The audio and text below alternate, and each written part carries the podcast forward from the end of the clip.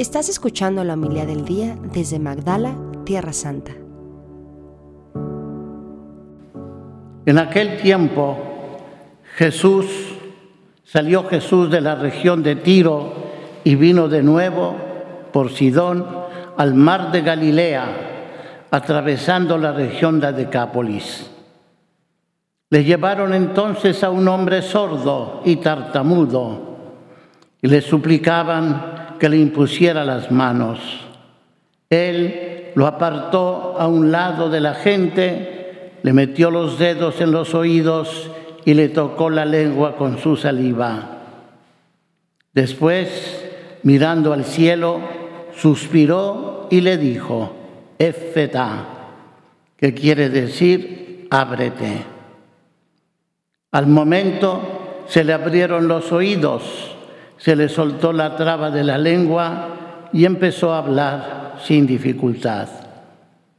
Él les mandó que no lo dijeran a nadie, pero cuanto más se lo mandaba, ellos con más insistencia lo proclamaban. Y todos estaban asombrados y decían, qué bien lo hace todo hace oír a los sordos y hablar a los mudos. Palabra del Señor.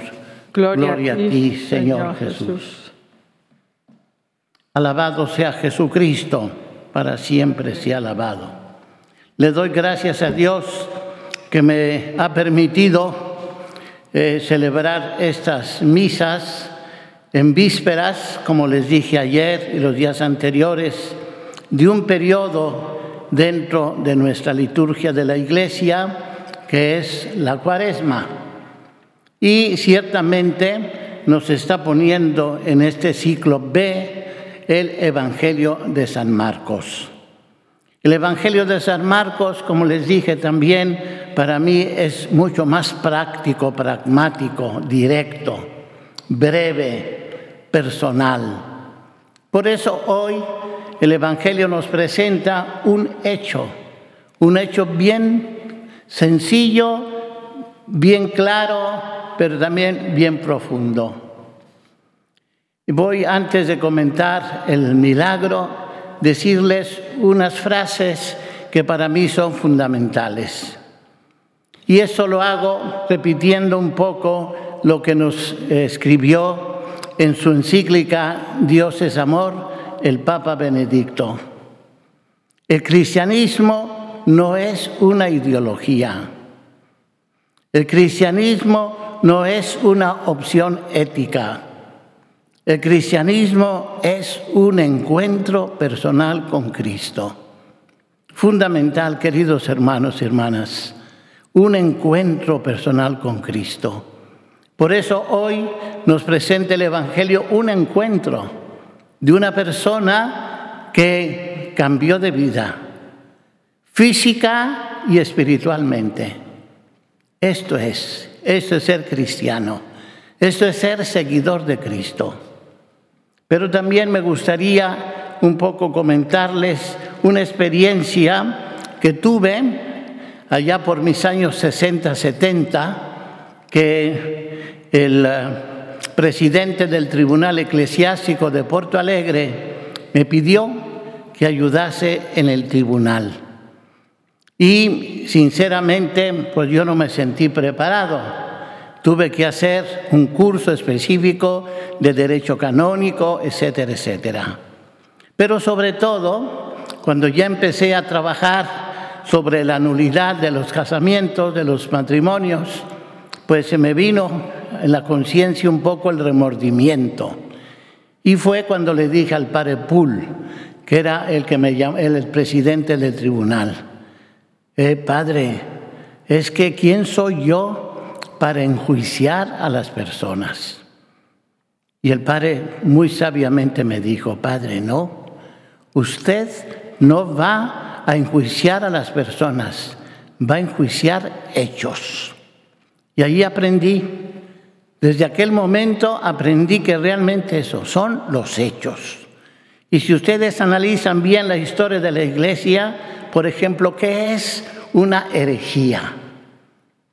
Sí, la herejía tiene sus connotaciones eh, digamos, literarias, eh, de letras, pero sobre todo son las actitudes personales. Y esto es lo que a mí me gustaría que le pidiésemos a nuestro Señor en esta santa cuaresma. Que nosotros hagamos eh, un análisis profundo de nuestra propia vida y veamos a ver ahí eso. ¿Qué es eh, lo que Jesús tiene que curarme? No, eh, ¿qué cosa voy a aprender? Perdón que, diga esto, ¿no? Hay que aprender, sí, pero antes hay que estar conectado con Cristo. Fíjense hoy, ¿eh? mucha gente lo seguía a Jesucristo, mucha gente. Pero había una persona ahí que estaba discapacitada, como se dice en portugués. No podía ni escuchar ni hablar.